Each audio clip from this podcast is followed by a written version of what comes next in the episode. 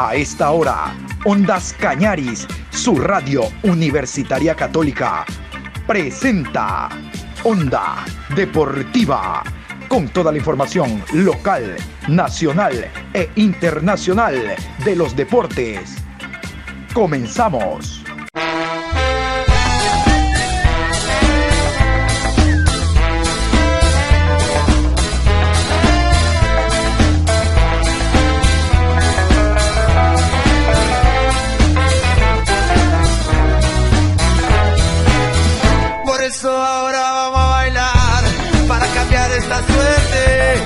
Sabemos gambetear para ausentar la muerte. Vamos a bailar para cambiar esta suerte. Si sabemos gambetear para ausentar la muerte. Hola, ¿qué tal? ¿Cómo le va? Buen día, Patito. Saludos cordiales para usted, para los oyentes de Ondas Cañaris, iniciando esta nueva semana con el favor de Dios. Aquí estamos, este lunes 5 de abril, programa 706 a lo largo del día. Hay mucha información de lo que se generó el fin de semana, hablando de la fecha número 6 de la Liga Pro que culmina en esta semana. No solo que tendremos partidos por la Liga Pro, de, de los partidos pendientes, porque parte de la fecha número 7 ya se jugó, sino que esta semana tendremos mañana ya partido de Copa Suramericana, pasado mañana el miércoles partido de Copa Libertadores de América y el jueves partidos de Suramericana. Hablo donde están inmersos equipos ecuatorianos, pero vamos a iniciar con el tema Liga Pro, Campeonato Nacional. Se completó la sexta fecha el día de ayer en horas de la noche, por lo tanto, antes de empezar a hablar de los partidos, ¿qué tal si conocemos los resultados? Estos son los resultados jugada la sexta fecha de la Liga Pro. Católica 1, Macará 1, Olmedo 2, Emelec 3, Delfín 1, Deportivo Cuenca 1. Liga de Quito y Muchurruna empatan a 0. Barcelona 2, Independiente del Valle 2. Orense 0, Manta 1. 9 de octubre 1, Aucas 3. Técnico Universitario 3, Guayaquil City 0. Y vámonos a continuación con la tabla de posiciones. Hay equipos que se muestran más rezagados, como el caso de Liga Deportiva Universitaria de Quito. Escuchaban ustedes que empató como local ante el Muchurruna. Otros que, por lo menos sumando de a uno, empiezan a salir de posiciones del fondo, el caso del Deportivo Cuenca, que no estaba en el fondo, estaba a mitad de tabla, pero ya sumó ocho puntos, y otros equipos que lamentablemente no arriban, lamentablemente no caminan. Vamos entonces con la tabla de posiciones. Así está la misma jugada seis fechas. En la primera casilla, Barcelona con 14 puntos más 9. Le sigue Emelec con 13 puntos más 5. Tercero, Independiente del Valle, 13 puntos más 3. Cuarto, Liga de Quito, 10 puntos más 3. Quinto, Universidad Católica, 9 puntos más 3. Sexto, Aucas, 9 puntos más 2. Séptimo, Macará, 9 puntos más 2. Octavo, Deportivo Cuenca, 8 puntos, 0 gol diferencia. Noveno, Manta, 8 puntos menos 1. Décimo Musugruna, 8 puntos, menos 1. Décimo primero Delfín, 7 puntos, menos 2. Décimo segundo, 9 de octubre, 7 puntos, menos 2. Décimo tercero Guayaquil City, 7 puntos, menos 5. Décimo cuarto, Técnico Universitario, 6 puntos, menos 3. Décimo quinto, Orense, 5 puntos, menos 5. Décimo sexto, Olmedo, dos puntos menos ocho. Y vamos como todos los lunes a iniciar con el tema del Deportivo Cuenca. Deportivo Cuenca lo destacamos porque visitante en el Estadio Hokai en un horario terrible, 12 horas con 30, ante algo más de 31 grados centígrados, logró un punto valioso, muy importante, difícilmente se pueden sacar puntos allá en ese escenario deportivo, por lo complicado que resulta el estadio Hokai. Eh, Guillermo Duro, ya vamos a hablar de la estrategia muy inteligente que aplicó con sus dirigidos. Vamos a iniciar con las alineaciones. Eh, se merece el Deportivo Cuenca después de lo hecho el fin de semana, hablar en detalle. Vamos con el equipo local. Así alineó los dirigidos por Paul Vélez, el del fin de Manta. Barauja con el 25, con el número 29 Vargas, 33 Cangá, Piris con el número 6, con el 15 Hernández, Ortiz con el 80, García 5, con el 17 Vélez, Urbano con el número 10, Corozo 13 y Cifuente con el número 16. Ahí estaban los 11 de Paul Vélez, el cuencano. Vámonos a continuación con los dirigidos por Guillermo Duró. De esta forma alineó el 11 de El Deportivo Cuenca. Brian Eras con el número 26, de Nilson Bolaños 25, con el 2 Brian Cuco, con el 18 Joao Quiñones, Ronaldo Johnson con el número 17, Luis Arce con el número 88, 14 Jesse Godoy, Federico Jordan con el 11, 10 Andrés Chicaiza, con el 7 Lucas Mancinelli y Diego Dorregaray con el 9. Muy bien, yo les hablaba de la estrategia de Guillermo Duró por porque más allá de que algunas personas digan de que el equipo fue encerrarse, que regaló un tiempo y en el segundo empezó a atacar, no, no, yo voy a la inversa. Destaco la posición, reitero, les decía, 31 grados jugando visitante. Eh, no se puede poner un equipo en el terreno de juego que intente ser protagonista a los 90 minutos, para nada. Eh, la forma tinosa con que salió el conjunto cuencano me parece lo ideal especulando, replegándose, intentando contraatacar como en efecto ocurrió. Y claro, el Delfín es el equipo local, el que tiene que inclinar la cancha, pero a su vez también el que se desgastó. Creo que Duró pensó en aquello de que el día miércoles el equipo del Delfín había jugado, recuerdan ustedes, mitad de semana en el estadio eh, de Sociedad Deportiva Aucas, allá en la capital, 2.800 metros y 48 horas después ya estaba jugando en su estadio con el calor terrible que hay en Manta, eh, un partido donde tenía que ser protagonista. Por lo tanto, considero de que fue muy valiosa la predisposición del técnico. En el segundo tiempo, ahora sí atacar. Más adelante van a escuchar en rueda de prensa a Paul Vélez que él dice, mis jugadores se agotaron el caso de Burbano por derecha, el mismo Cifuentes que tuvo que variar. Tuve que variar porque mis jugadores se cansaron, reitero, porque el protagonista es el local. En cambio, Guillermo Duró eh, le salieron unos cambios, el caso de Anderson Naula, el caso de Posligua y Eric Tobo, que a la larga fue el que marcó la conquista del empate después de un soberbio cabezazo, bueno, capitalizando la muy buena estatura que posee por parte de El Delfín, anotó John Jairo Cifuentes, el degollador. Vamos a iniciar precisamente con Guillermo Duró, el director técnico argentino, que ya pudo estar en la banca, ya pudo estar en la rueda de prensa cumpliendo los partidos de suspensión y el análisis que hace me parece muy apegado a lo que ocurrió en el terreno de juego. Ustedes saben que los directores técnicos eh, en los post partidos, muchísimos venden humo, que jugaron bien, que dominaron, no lo de Duró me parece eh, muy acertado respecto a especular en el primer tiempo, aguantar la avalancha del Delfín y en el segundo intentar a proponer. Manejó los ritmos del partido en grandes pasajes en la etapa complementaria el conjunto cuencano. Guillermo Duró a continuación. A ver, las críticas van a existir siempre y, estamos dispuestos a, a, tenerlas, eh, pero yo creo que hoy, hoy sí, hoy coincido con vos que creo que, que las mejores opciones de gol, sobre todo en el segundo tiempo, nos jugamos eh, a pesar del calor, de, la, de las circunstancias, de todo, lo jugamos mucho más arriba, presionando más alto, eh, creando las situaciones y, bueno, eh, pudimos empatarlo porque era lo primero que queríamos conseguir y después tratar de, ganarlo. Eh, lamentablemente no, no se dio, pero de a poquito creo que vamos, vamos, vamos mejorando, que, que es lo más, más importante.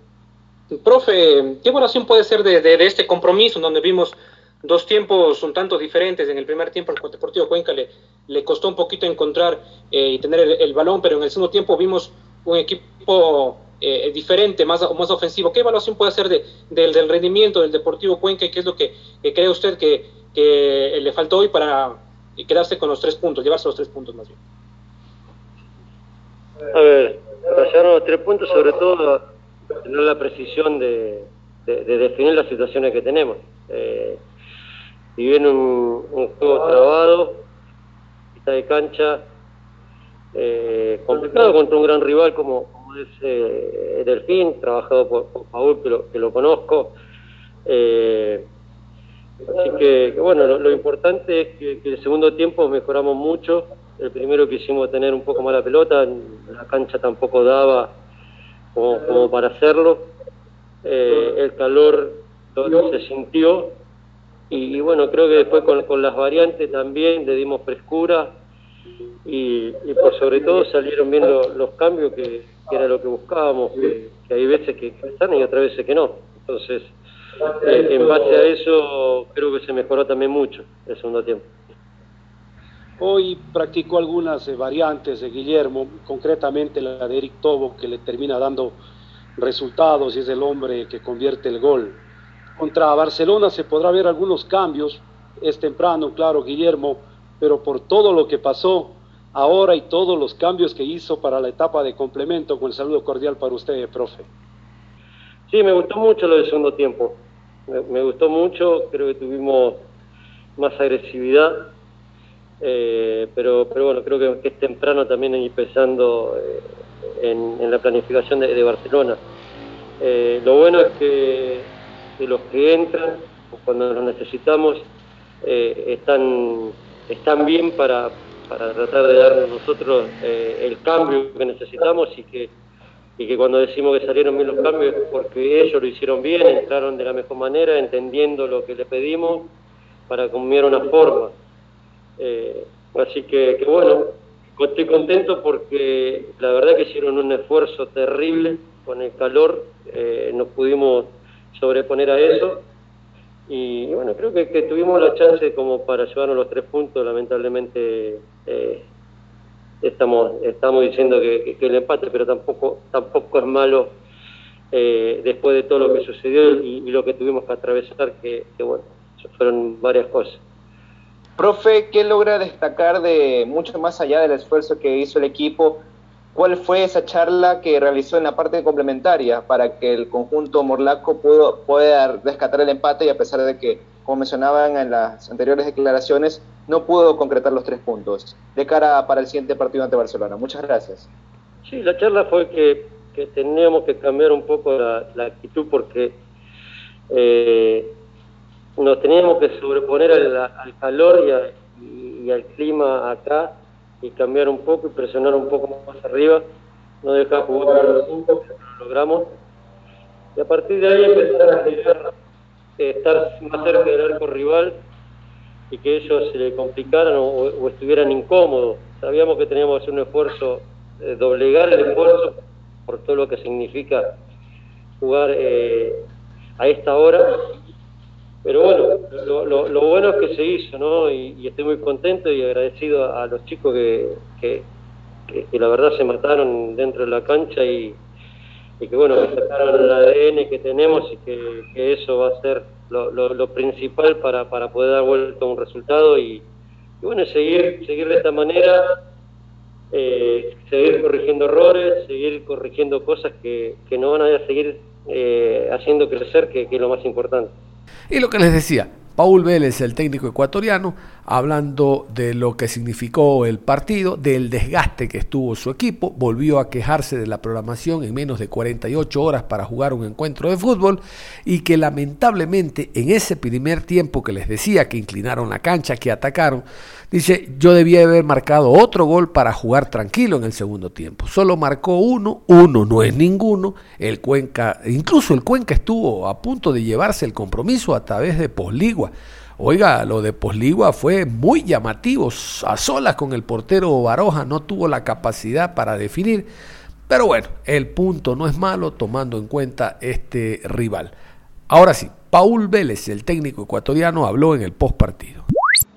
Eh, la verdad hay que mejorar muchísimo, hay que mejorar muchas cosas, muchos aspectos. Eh, pienso que eh, en el juego aéreo nosotros estamos fallando, hoy nos costó mucho el, tema de, juego aéreo porque Deportivo Cuenca se caracteriza por tener un, debe ser el equipo más que más jugadores de talla tienen, ¿no? Y eso nos complica muchísimo porque tienen muy, muy buenos cabeceadores. Hasta que no hubo eh, el, ingreso de, Togo, que es el central que nos podía complicar en el juego aéreo, pues creo que lo teníamos eh, bien manejado el tema de la pelota parada, pero pues lamentablemente ya después con los cambios que se hacen también como que nos descuidamos un poquito en la marca y hay esa distracción y, lamentablemente pues ahí nos, nos salimos perjudicados, la verdad, muy, muy calientes, con bronca, porque eh, se intenta por, por, por, todos los medios, creo que hoy hicieron un buen partido, eh, tratamos de, de, aprovechar la localía, eh, el tema de clima y todo, pero, pero no, no salió, no, no, no nos está saliendo las cosas, creo que hay que tener mucha, muchísima tranquilidad, muchísima paciencia, porque el momento que empiezas a perder la cabeza, pues se viene todo abajo. Yo creo que esto hoy tiene que ser de resistencia y, no de velocidad. Eh, bueno, eh, la última incorporación que tuvo pues el cuadro cetáceo, el delantero Joaquín Susbieles, ¿en qué condiciones está él para, para poder verlo ya más tiempo en cancha, bro? Buenas tardes, gracias. Y yo creo que eh, tiene que ir de poquito a poquito, ¿no? Es, eh, bueno, eh, el tema de, buscar delanteros es muy difícil, es muy complicado. Yo siempre he dicho, los equipos que, que, tratan de conseguir ese delantero goleador, ese delantero que guste a, todos, es muy, muy complicado. Ni, por más que se tenga la cuestión económica buena, se ha podido conseguir, ¿no? hablando de los equipos con, más, con mejor presupuesto a lo mejor, pero es, muy complicado, es muy eh, difícil y a nosotros se nos ha hecho muy, muy difícil, por eso es que no habíamos traído a lo mejor eh, el 9 ¿no? que, necesitamos o que hubiésemos necesitado desde el principio del campeonato. Y hoy pues eh, con Joaquín lo que tratamos es de, que esté al 100%, eh, lamentablemente él eh, ahora sufrió una molestia en su posterior y no pudo ser tomado en cuenta en este partido, pero, pero bueno, creo que poco a poco tenemos que irlo mejorando y recuperando y bueno, de la lesión ahora tenemos unos pocos días más para que se pueda recuperar y, y, bueno, ir ahí analizando para, para que pueda actuar, ¿no? Pero pero creo que también hay eh, la virtud de, los otros chicos. Lamentablemente hoy nos costó muchísimo el, cambio de clima, el cambio de horario, la, planificación, cambiar todo, el, entrenamiento. pueden sonar como pretextos, ¿no? Pero como que se nos está viniendo todo en contra. Por eso digo, y la verdad hoy eh, es para, para, para a lo mejor decir, eh, no me salen los resultados, me tengo que ir eh, pero veo que el equipo eh, va surgiendo, ¿no? va, va mejorando y eso nos da la, confianza de, poder eh, continuar y poder mejorar esto. Pero sí, el calendario nos costó muchísimo. El hecho de ir a jugar el miércoles en Quito, descansar solamente jueves y viernes y ya jugar hoy y, lo peor a, las 12 del día, es muy complicado. Por más que nosotros seamos de acá, es, muy complicado. El jugador no se recupera. Y eso creo que también afecta. ¿no? Como digo, pueden sonar como pretextos, pero yo trato de buscar eh, los aspectos eh, en los que me puedo encontrar para que mi equipo haya estado como hoy o, a lo mejor hayamos sacado ese empate.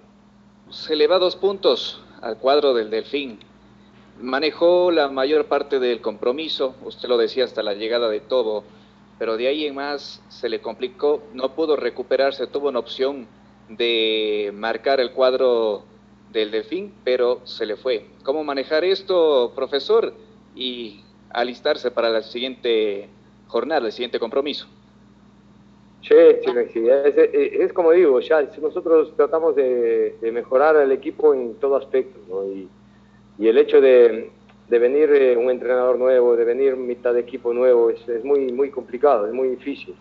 Eh, más aún cuando veo que un equipo eh, se ha parado casi medio año, con, tomando en cuenta el año anterior, y a algunos les afectó más, a otros les afectó menos, pero, pero sí veo que a nosotros eh, nos ha costado muchísimo eh, tratar de recuperar todo ese tiempo perdido de la pandemia del año anterior. Entonces, eso nos está afectando mucho, nos está costando, pero hoy, la verdad, en, el juego, al menos en el primer tiempo, me gustó, me gustó eh, la actitud de los chicos, las ganas de querer buscar ese gol, pero como que digo, como que que nos afectó muchísimo el clima, nos afecta el clima, nos afecta eh, el tema de la cancha, eh, porque siempre eh, queremos a lo mejor dar algo más y el tema del, calendario, pues yo creo que hoy nos mermó, al menos en el segundo tiempo. Ya no podíamos mantener los mismos jugadores que a lo mejor jugaron el miércoles contra Ocas y tuvimos que eh, hacer cambios. Y aparte de buscar mejorar el juego, eh, tratábamos también de, buscar eh, jugadores que tengan la, talla para poder contrarrestar el juego aéreo de ellos. Entonces, se nos vino muy, muy complicado y, y bueno, en un descuido de esa pelota parada, pues nos llega el gol de ellos. Profe, prácticamente ya dio, ya prácticamente dio, dio un balance de lo que fue este compromiso pero me parece, de lo que yo observé en este compromiso, el Spin pudo haberlo liquidado en el primer tiempo. El Cuenca le dio las armas para liquidarlo. Tal vez esto le, le, pasó factura. Y nuevamente voy a la pregunta del colega eh, Alay. Eh, ¿Cuál es el porcentaje que está el jugador eh, Joaquín Subiel, mi estimado eh, profesor? Gracias. Sí, nos afectó, nos afectó el tema de, eh, como decía, no haber podido marcar en el primer tiempo, que era donde ya lo teníamos liquidado. Si hubiésemos convertido, digo, un gol más, pues creo que el partido era nuestro, ¿no? Eh, pero, pero creo que no, no, pudimos eh, tener esa definición que, que queremos para, para bien del equipo y hoy, pues, eh, pasaron esos aspectos que nombré anteriormente para que a lo mejor no se haya desarrollado mejor el, tema ofensivo o, la eficacia en la definición. Y lo de sus, lo eh, como les decía, es muy difícil encontrar un crack que, que, esté libre y pueda venir a jugar y que ha estado jugando. Es muy complicado. Eh, si algún equipo hoy quiere traer un 9 de afuera, pues tiene que invertir un montón y después esperar a ver si funciona o no. Entonces, yo, yo veo que hoy, es muy complicado tratar de, de buscar un, jugador que esté al 100% y que ya venga y juegue. Y eso es lo que nos eh, ha demorado el poder eh, contratar eh, el 9, pero ante la necesidad pues tuvimos que recurrir a, poder traer un delantero y, bueno, ahora tenemos que tener paciencia para poder esperarlo, recuperarlo. Yo creo que está ya con un 70% el jugador y, yo creo que en estos días pues eh, ya habría que analizar el tema de la lesión porque ya entró en, eh, la capital, ya jugando contra Aucas unos minutos y pues ahora iba a jugar, como digo, lamentablemente tuvo esa molestia, esa lesión y, bueno, la tuvimos que dejar fuera. Vamos a hablar algo de Copa Suramericana, del partido que se va a jugar mañana en la ciudad de Guayaquil. Mañana nosotros en las programaciones vamos a hablar en detalle de lo que será el encuentro partido de vuelta entre el Club Sport Emelec y el conjunto del Macará. Recordar que el partido de ida finalizó con empate a dos. Hay mucho optimismo en la ciudad de Guayaquil por lo que puede hacer el conjunto azul, sobre todo después de la victoria. Escuchaban ustedes al inicio los resultados. La victoria del Emelec el día jueves, adelantando la fecha, en la ciudad de Riobamba ante el Centro Deportivo Olmedo. Emelec allá en Riobamba, en Riobamba ganó tres goles a dos y el golpe anímico es muy importante. El encuentro, como les decía, se juega mañana. Ya hoy, alrededor de las 10 de la mañana, salió vía terrestre desde Ambato hacia la ciudad de Guayaquil la delegación del Club Deportivo Macará.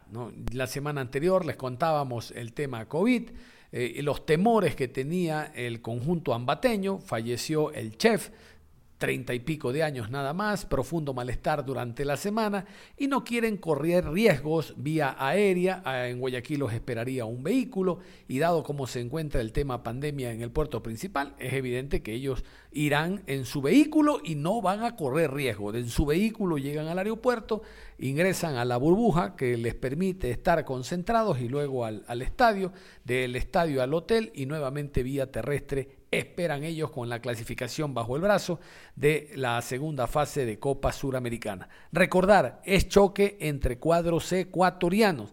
Este año, por el tema pandemia, no hay desplazamientos en primera fase en partidos a nivel internacional. Vamos a ir con los árbitros, vamos con la cuarteta arbitral, con las autoridades para el partido de mañana, 17 horas con 15, Estadio George Capel. Partido número 23, 6 de abril, en la ciudad de Guayaquil, 17 horas con 15, Emelec enfrenta a Macará. Árbitro central, Franklin Congo. Línea 1, Denis Guerrero. Línea 2, David Bacasela. Cuarto árbitro, Roberto Sánchez. Asesor arbitral, Wilson Ávila. El asesor, ustedes escuchaban, Albarracín, él es ecuatoriano. Albarracín en su momento fue árbitro de primera categoría. Bueno, Contarles que el equipo de Aucas trae como su principal carta en ataque a John Adonis Santa Cruz. El jugador tiene cinco goles al momento en el torneo, uno en Copa Suramericana, todavía lo recordamos en el encuentro de ida.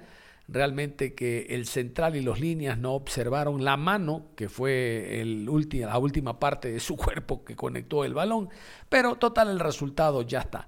John Adonis Santa Cruz. Vamos a escucharlo gracias a los amigos de Radio Centro, con mucho optimismo pensando en el encuentro de mañana y también le envía un mensaje a la afición del Macará que esté muy pendiente.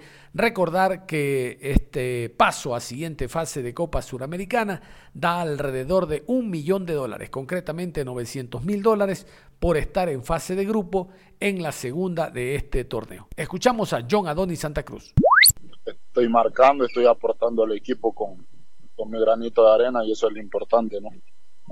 Y nada, contento, motivado por, por el momento que se me está dando y nada, a seguir trabajando, a seguir haciendo las cosas bien y nada, ya pensando en el, en el torneo internacional, ¿no? En el partido con ML que es el martes. Motivado, ansioso, ¿no? Por, por jugar ese partido, sabemos los que nos jugamos y nada, esperando que el martes para, para poder enfrentar ese encuentro que será muy lindo, ¿no? Ser local o visitantes, eso es lo de menos, ¿no? Nosotros sabemos lo que nos jugamos y, bueno, vamos a ir a Guayaquil con todo y esperamos que con la bendición de, de Dios podamos sacar eh, esa victoria y poder venir con esa clasificación acá a Ambato, ¿no? Toda la gente está, está motivada y nada, estamos esperando ya que sea martes para poder jugarlo y, esperar con la bendición de Dios traer eh, esa clasificación acá a la ciudad de Ambato. Y que nos sigan apoyando desde casa, que nada, que, estén tranquilos, que el equipo siempre va a estar eh, con la predisposición para dar cada uno el 100%. ¿no? Hay un buen grupo, ¿no? Un buen grupo de personas, de jugadores que, que todos estamos remando por un mismo lado, todos tenemos el mismo pensamiento, el mismo objetivo, pues y nada, con el trabajo día a día yo creo que se va a conseguir cosas muy importantes este año. Y ese es el partido que se juega mañana entonces, 17 horas con 15. Recordar que por el mismo torneo, el día jueves a las 17.15 en el estadio Cristian Benítez Betancourt, se va a jugar el encuentro entre Guayaquil City y el equipo de Sociedad Deportiva Aucas. En el partido de ida, Aucas derrotó al City dos tantos por uno. Veremos cómo está en la vuelta. Este choque, les adelanto, también tendrá eh, como árbitros a los ecuatorianos. En los partidos que son entre equipos del mismo país, los ecuatorianos son los que estarán en primera instancia dirigiendo. Al no ser Copa Libertadores y siendo este un torneo menor, Copa Suramericana, es la oportunidad para ver internacionalmente a los árbitros que si bien tienen escarapela FIFA, todavía no tienen la experiencia de estar en Copa Libertadores, que es un torneo mucho más exigente. El Emelec también ha confirmado alineación, Emelec está completo en cuanto al 11 titular, o por lo menos al que ha manejado Rescalvo en estos días, pero como les dije al comienzo, nosotros mañana vamos a dedicarles íntegramente la programación a Copa Suramericana y a este partido donde un ecuatoriano pasará a la siguiente fase, un ecuatoriano irá a la siguiente ronda. ¿Será Macará? ¿Será el Emelec? Nosotros después de las 17 horas con 15 el día de mañana lo sabremos. Y de esta manera cerramos la información deportiva a esta hora. Lo invitamos en horas de la tarde. En la programación vamos a estar hablando del resto de partidos que completaron la sexta fecha de la Liga Pro y de otras novedades que se dan en el ámbito internacional, siempre en el deporte del fútbol. Es todo, un abrazo. Hasta la próxima.